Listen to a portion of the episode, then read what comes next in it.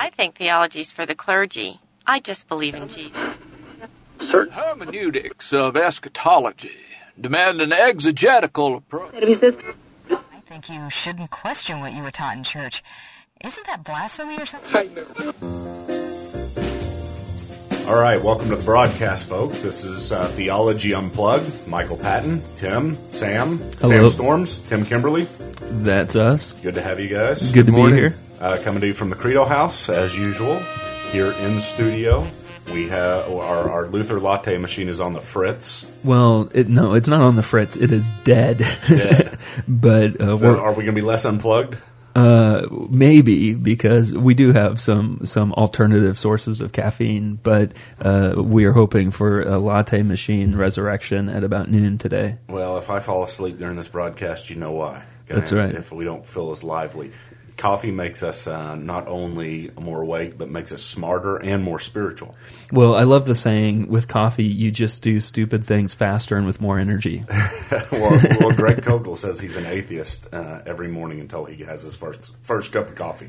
Yeah. Not sure about the theology behind that, but uh, And Sam's just shaking his head because he doesn't defile himself with such uh, lesser things.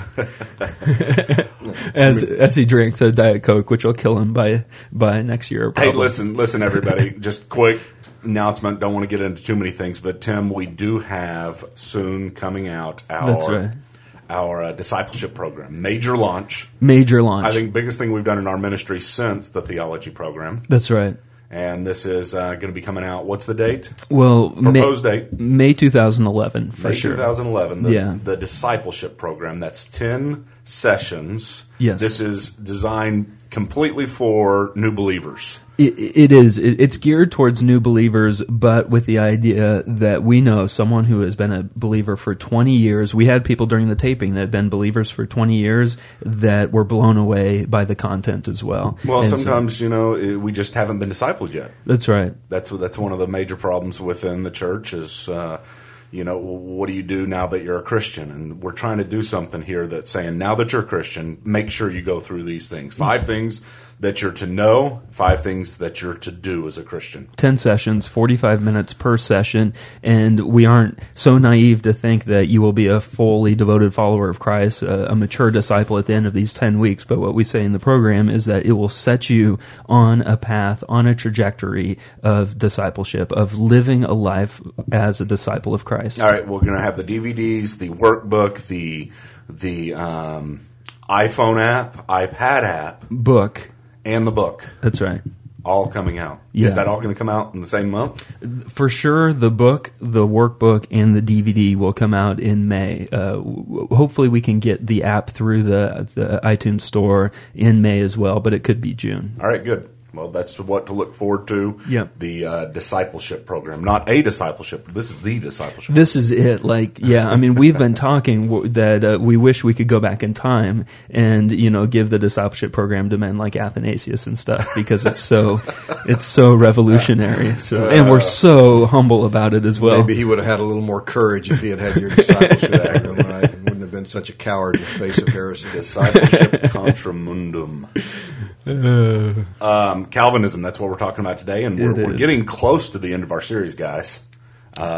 Speaking of discipleship, Speaking uh, of Cal- discipleship. Calvin would be a man to look at because he has really discipled the church for the last 500 years. Well, we're talking about the doctrine of Calvinism. We're talking about an invitation to Calvinism. We're talking about the doctrines of grace. Um, one of the things that I was thinking again this morning that I thought I'd reiterate for our audience is that we're not we're not sitting here trying to. You, you see us trying to be very biblical with this. I hope. Mm-hmm. I hope you see us as as turning to the scriptures over and over again. We're not turning to Calvin over and over again, right, Sam? That's right. I mean, it, it, it, we do call it Calvinism, but please be careful. We're not trying to say we are of Calvin, you know, and That's some right. people are of um, uh, Arminius, and others are of Peter, and others are of you know that that that whole thing. And I understand where people can come from whenever you have a uh, a way of thinking that that has a name of a man. We understand he's just a man. Calvin was not inspired.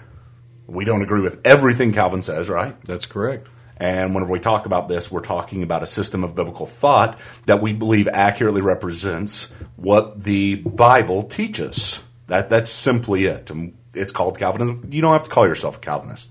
And so, if you accept the invitation to Calvinism, we're not saying accept the invitation to be called a Calvinist necessarily. That's right, and you know, even in Calvin's Institutes, in the in the beginning of it, he, he even makes a point because people are saying, "Well, who are you to bring up this new thing, or to, to you know start this new thing that we should all follow? Shouldn't we just follow God and follow His word?" And so, even in the Institutes, five hundred years ago, in the beginning, he's saying, "This is not new. What I'm just communicating is Scripture, and because I'm writing it, uh, fifteen hundred years after Scripture, after the Bible is is complete." Doesn't mean, you know, if you're writing about an everlasting God as he reveals himself in scripture. If you're writing about that, even if we write it today, as much as it reflects what God re- has revealed to us, it's not new. You're just clarif- you're just basically communicating what he has communicated to us. And I so, see you, you, pulled out your institutes on your iPad for that, didn't you? I did. Well, I mean, I was seeking to actually quote him, but I realized that uh, I just couldn't find it fast enough. So I have it somewhere in here, uh, but the problem is, is I've highlighted too many sections to just point to one highlighted section. Sam, where's your iPad? Uh, I have no answer for that question. You're speaking to the technologically challenged here. Yeah, he has a, a pad of paper, and That's it's right. his. So I guess in this sense, it's his pad. Well, my iPad has been commandeered by my wife, and um, which was first commandeered by your daughter, right? Yeah, it's commandeered by everybody. Now is that because they're trying to take it away from you because they don't want you to use it, or oh, that, yeah, they, that no, they're just using it? They're using it. Cool. I'm not trying to promote iPad here. Yeah. There's no link on the page for uh, uh, iPad. Yeah.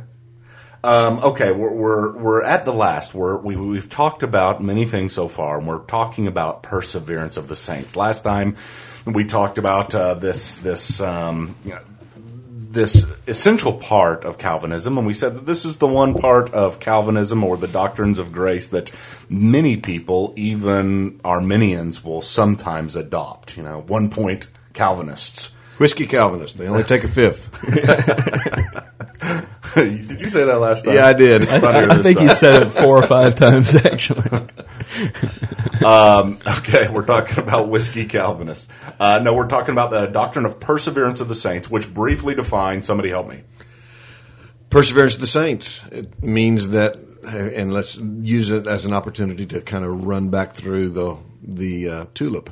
Uh, those whom God has unconditionally elected, that is to say, those whom the Father has given to the Son, for whom the Son has died as a substitutionary sacrifice, who the, whom the, who the Spirit has drawn to faith in Christ by means of irresistible or efficacious grace, those are the ones who will persevere or endure uh, through to the end of life in such a way that they will uh, most assuredly be finally and fully saved.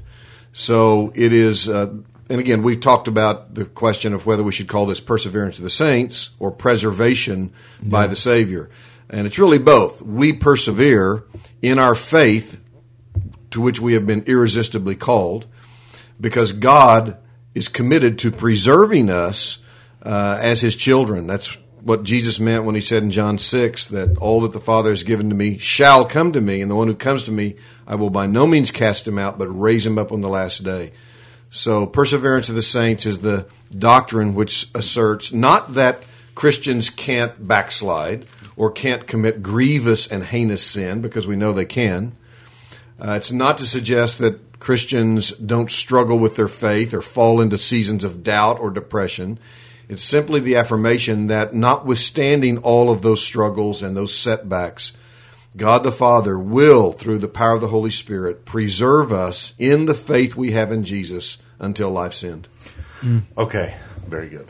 Nice. Yeah, that'll preach. Um, now, now, we're going to have some tensions that we have to address. Definitely. Uh, the, the, first tension we addressed a little bit last time, and the second tension we're going to address here I think, for the majority of the broadcast. First tension, of course, is this: whenever we're talking about perseverance of our faith, um, we're, we're, talking about uh, from from God's perspective, He's going to keep us.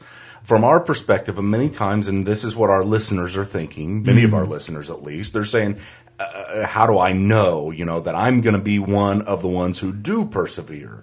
I, I, get that all the time. I'm sure both of you have come in contact with that, and we we've got the idea that okay, I, am grabbing hold of this election thing. I, am seeing it in Scripture. I'm, I'm seeing the whole tulip thing uh, play out. But in the end, I, now I'm a little bit nervous because I'm not sure if I'm among the elect. Or yeah, that and I think the two is that response, and then the second response is what about this person that I know that I could have swore and I really believe is a believer and seems to not be anymore. Well, dealing with the first, we I know we dealt with it just a little bit last time. Let me yeah. touch on it again. Yeah. Dealing with the first, whenever we say um, how, how do you know whether you're among the elect? How can you be sure that you're going to persevere into the end?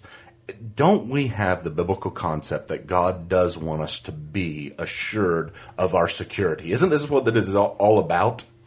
Yes, God does want us to experience the joy of assurance, but it's important for people to know that being assured of your salvation is not itself a condition of perseverance.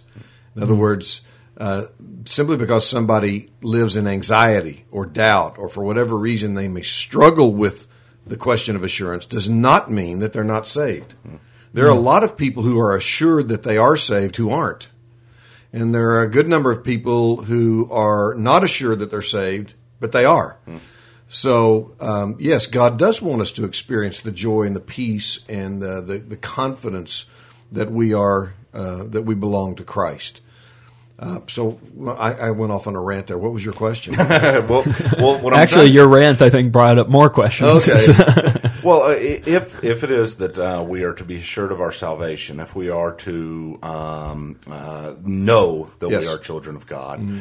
in that context, when talking about this doctrine of election, here's what gets brought up, at least among a lot of people that I encounter. I was just reading a, a biography of Charles uh, Charles Darwin recently and and most of the good biographies out there, I think, will put him in the in a very spiritual light at the beginning of his journey. Mm-hmm. Uh, to where he was a, a, at least believed he was a believer. He even talks about uh, this this one instance where he is on the Beagle ship and he's he's talking to other guys that are on there and he's defending the faith and he's defending the faith in a very atypical way, which we would think we would defend the faith as well, mm-hmm. and, and seems to have faith seems to have uh, the confession right, but yeah. then goes through a time of struggle, doubt, to the point where, in the end, you know, he lost his faith completely and admits he lost his faith completely. You bring up him, you bring up Charles Templeton, both iconic figures of people who who started the Christian journey, had the right confessions,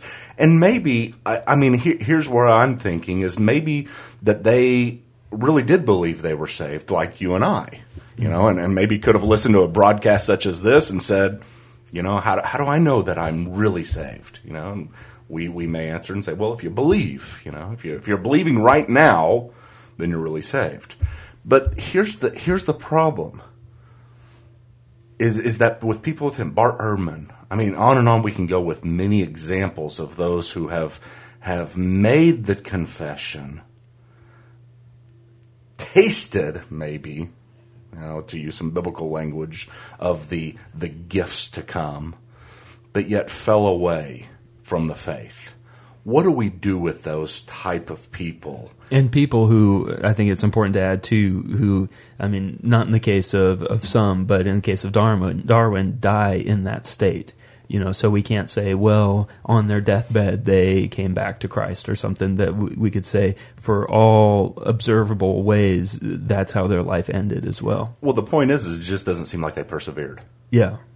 I mean, we, we can bring up this doctrine, but here's what people are seeing. We're reading this out there. This is m- some of the major atheists out there that are quote unquote former evangelicals, former apologists, former fundamentalists who have left the faith and now putting this in this context in real life, people's experience of these things and, and seeing people like this, they're trying to put it together and say, how do you, how do you square that with the doctrine of perseverance? Because they don't seem to have persevered. Well, you know, and on top of that, then too, like uh, several verses, but Hebrews three twelve says, "Take care, brothers." So not just take care of people, but take care of brothers. So this would appear to be people in the faith. Take care brothers, lest there be in any of you an evil, unbelieving heart, leading you to fall away from the living God. Hmm you know, which it would appear that these people have had. Uh, then 13 says, But exhort one another uh, every day, as long as it is called today, that none of you may be hardened by the deceitfulness of sin. And so it would appear that people would be hardened and that people would fall away from the living God. And so, um, you know, and calling them brothers is would bring up, you know, well, it appears that Hebrews is telling us that some can fall away, but then Romans and John and other places are saying that everyone that's given will, will always be led all the way. And so, you know, it's how, how do we interpret these things in light of what perseverance of the saints seems to be a very biblical concept? Sam, last time you talked about this as being something that is difficult from a biblical standpoint, uh, like limited atonement. Mm-hmm.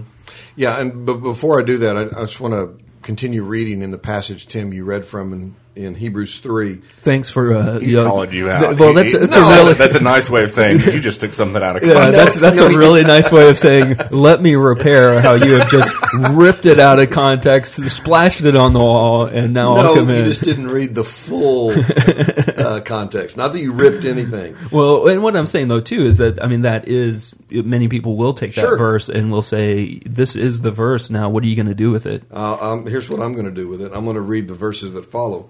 You're right. He does issue a warning. Take care, brothers, uh, lest there be in any of you an evil, unbelieving heart leading you to fall away from the living God. And then he says, here's one of the ways in which we help to preserve one another. Here's one of the means or the instruments that God uses. It's our mutual accountability, mutual exhortation. So he says, but exhort one another every day, as long as it is called today, that none of you may be hardened by the deceitfulness of sin. And then we come to verse 14. For we have come to share in Christ, past tense, if indeed we hold our original confidence firm to the end. So I think the author is saying, again, in answer to our question, how do we know if in fact um, I have an unbelieving heart or a believing heart?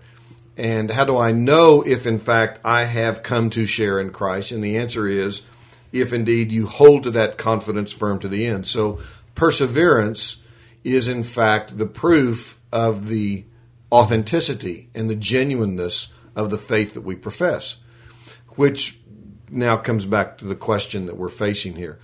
Uh, and let me just say this this doctrine, this concept of perseverance or eternal security, or however you want to define it, or what, however you want to label it, we will admit, I will admit right up front, this is one of the most difficult issues that we have to address. And it is difficult for two reasons that we've already brought mentioned. Number one, there are some problem passages. Let's not deny it. If mm-hmm. there are some texts that when you first read them appear to be suggesting that someone who is genuinely born again, justified by faith, adopted into the family of God, can fully and finally apostatize and be cast off there are some texts that seem to suggest that. I don't think that's what they're saying, mm-hmm. but I can understand why people would look at them and be concerned about what we're talking about. And then, secondly, as you mentioned, Tim, we have experience. Mm-hmm. All of us, I would assume virtually everybody, knows someone that professed faith in Christ, seemed to be zealous and joyful, committed, walking with the Lord, and then through whatever circumstance or situation, begin to doubt, begin to fade, as it were, and eventually simply walk away from the faith altogether and openly repudiate what they earlier mm. confessed mm-hmm. concerning Christ. How do we account for those people? Um, and there are a couple of ways that we can. One is by recognizing what the Bible does talk about often, especially in John's Gospel, that we can delude ourselves. There is a kind of a false faith there is this, uh, and it's also bound up in the parable of the soils in in, in uh, Matthew and Mark's gospel, mm. uh, where people can um, intellectually grasp the, the nature of the gospel. They can find some measure of comfort in it. Uh, they can um, sense that perhaps indeed this Jesus is who he claimed to be. There can be a kind of faith that is a delusion, where people are um, are misled. And then when the cares of the world, persecution, tribulation, stress, you know, all the things that Jesus talks about in the parable of the soils begin to infringe upon their life, for, for whatever reason, they abandon what they had formerly confessed. It's interesting, by the way, when you talk to these people, at least the ones that I've talked to, and I say, well, tell me about the faith that you used to profess. And almost to a person, they will say, well, I realize now I was just deluded. Hmm. I, I, I've seen through the arguments. I realized that, that it was a faith that was ill founded, it was irrational. And so, if you press them and say, Did you really, honestly, from the depths of your heart, treasure and embrace Jesus as Lord of your life and as Savior of your soul? They'll say, Well, in hindsight, probably not. I, I think I was enamored, I was intrigued, I was captivated. I enjoyed the community of the people that I was surrounded with. But on deeper thought, I realize now as I look back, uh, it, it wasn't the kind of faith that it seems like you have in your heart in relationship to Jesus. Mm-hmm. Now, on the other hand, we it may well we all know again people who have had that kind of quote unquote faith who then seem to walk away and yet they then later on come back Mm-hmm. Uh, they may come back through the discipline of the Lord. They may, uh, through a number of other uh, uh, events in their life, be kind of jolted and awakened yet again. So it's simply because somebody in the present moment has openly repudiated Christ does not necessarily mean that they are unregenerate. Hmm.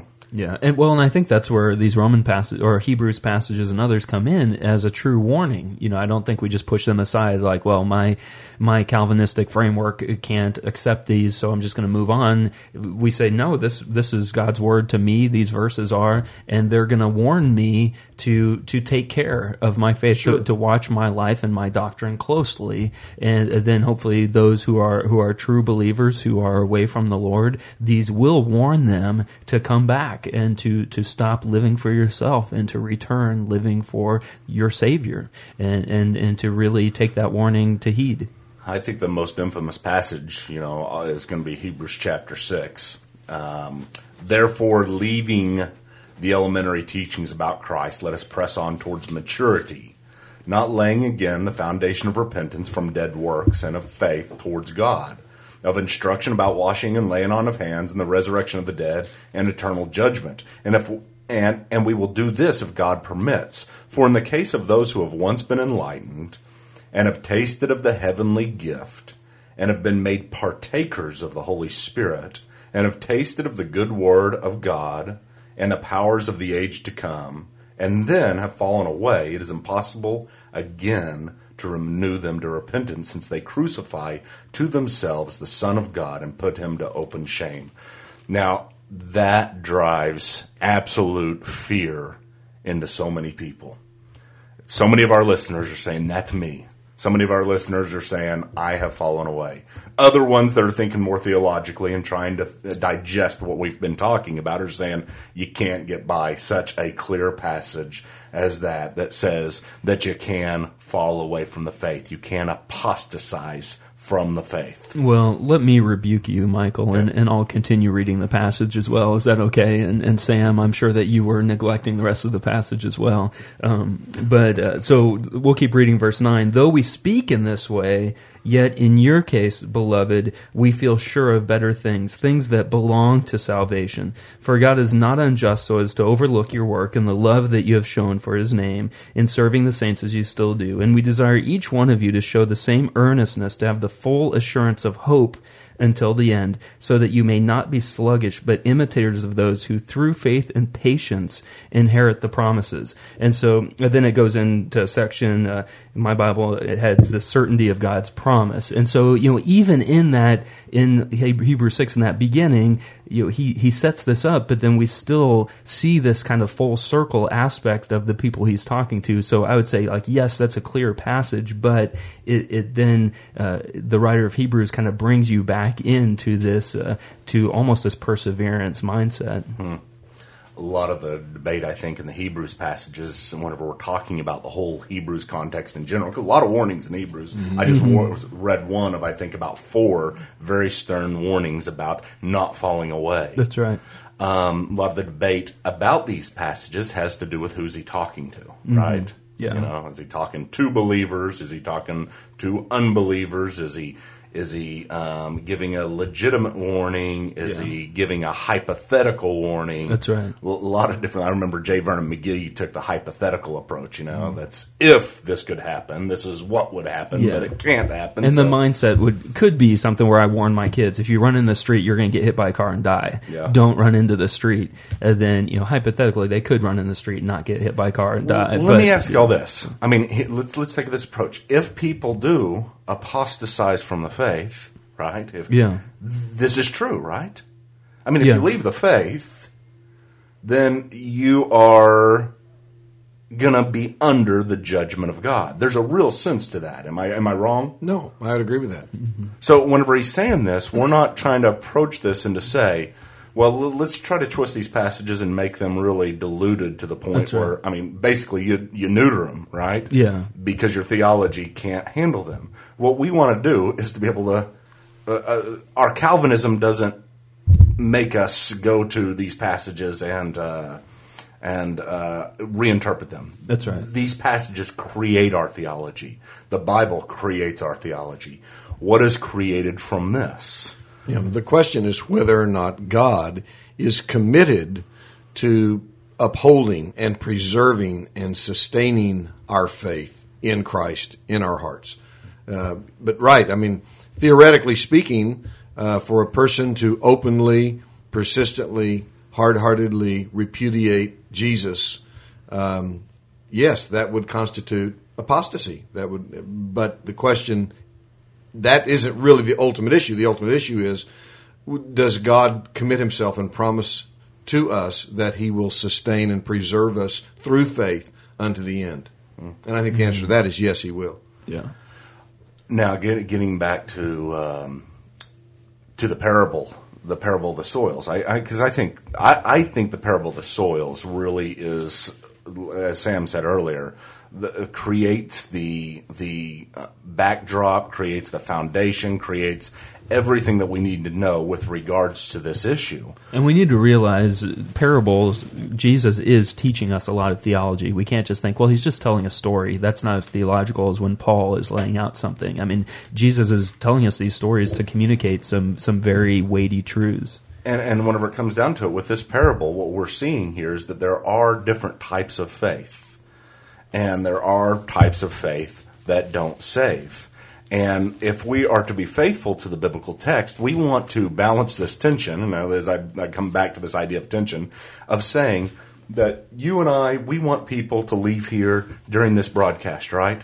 We want them, uh, I mean, this is my evangelical upbringing. My, my greatest joy is for you to leave here in the joy of your salvation, right?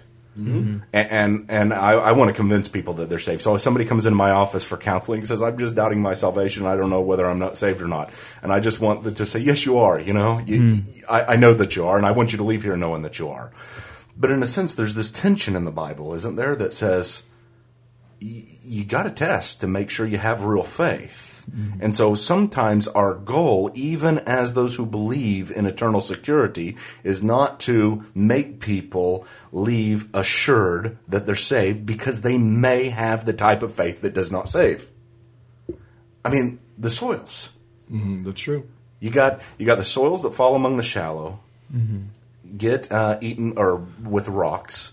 The, so, the the the seeds that fall among the soil in the in the weeds, and both of those produce, as Sam said earlier, an initial response of some sort. And it says after a while they fall away. Now, one of the things in the biblical text that doesn't tell us is we can't go into the Greek, can't go into anything and try to figure out what after a while, what, what the time span for after a while is, because I would love to know that. Or we can't peel it away and see a list of names and say, okay, these are the people who, after a while, but then these are the people who, who do persevere. You know, Yeah. there is mystery there, for sure. And, and when we talk about people such as Charles Darwin, mm-hmm. When we talk about people such as Charles Templeton, I don't know their eternal fate. I'm not saying that they died in true unbelief. I don't know. All I can go is from their confession, and all I know is that there are people who do, after a while, fall away. Yeah. And there are people like John says that says that whenever he says they went out from us because they were not of us, and if they had been of us, they would have stayed with us. And probably all of us in our personal walks with the, with the Lord as well have experienced. I know when I became a believer in college, I had family members that said, you know, this this will pass. You know, your Jesus freakiness that'll that'll go away after after a couple years. You know, don't worry about it. Kind of like I had some disease that I'd be cured of eventually. And so, I mean, I think all of us have had kind of outside pressure that says, uh, you know, don't worry, you'll kind of become normal after a while.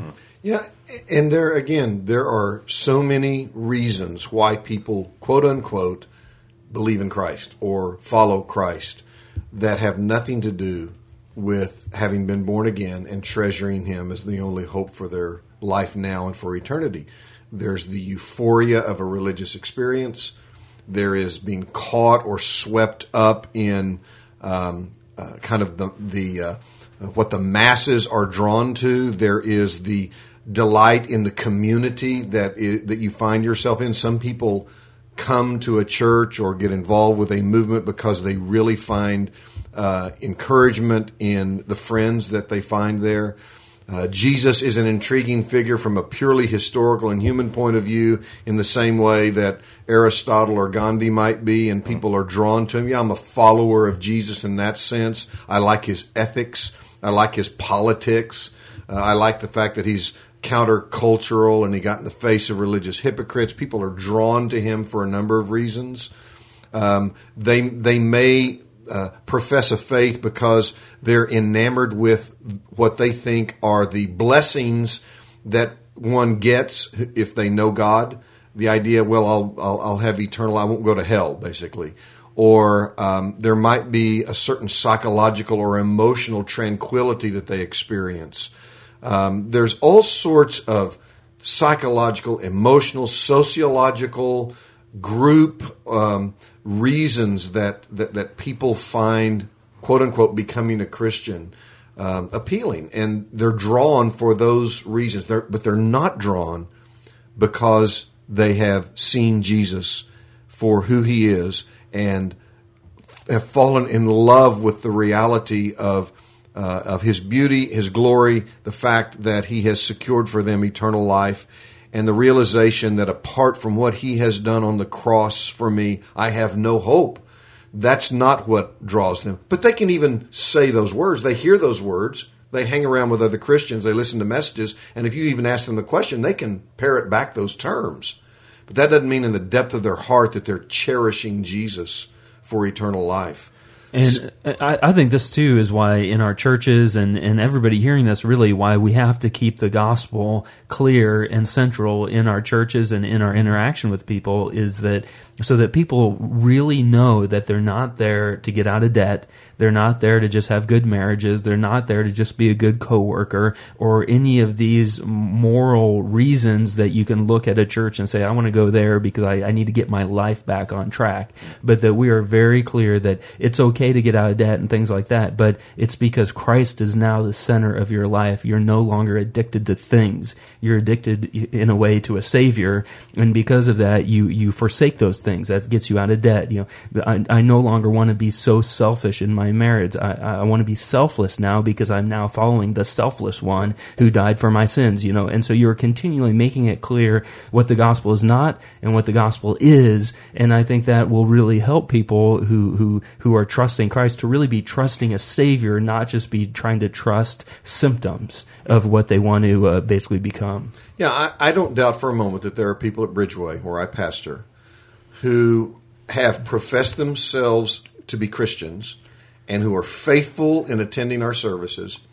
Not again, not because the cross is for them their only hope for forgiveness of sin and eternal life, but rather because, as you said, Tim, uh, they started attending the Dave Ramsey course that mm-hmm. we offer because they were woefully in debt and they find some good practical principles that help them.